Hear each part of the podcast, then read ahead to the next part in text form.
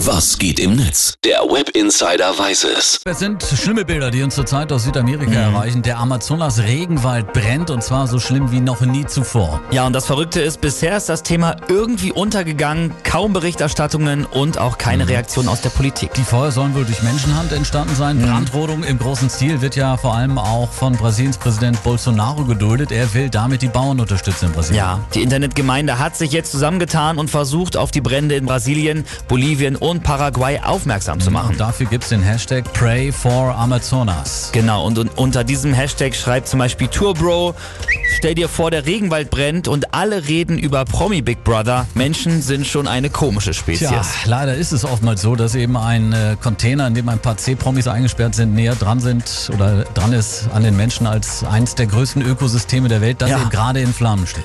Holy Wolf schreibt ähm, dafür noch ein weiteres interessantes Beispiel. Als Notre Dame brannte, kamen innerhalb von 24 Stunden 280 Millionen Dollar Spenden zusammen. Für den Amazonas-Regenwald innerhalb von 17 Tagen kaum ein Cent.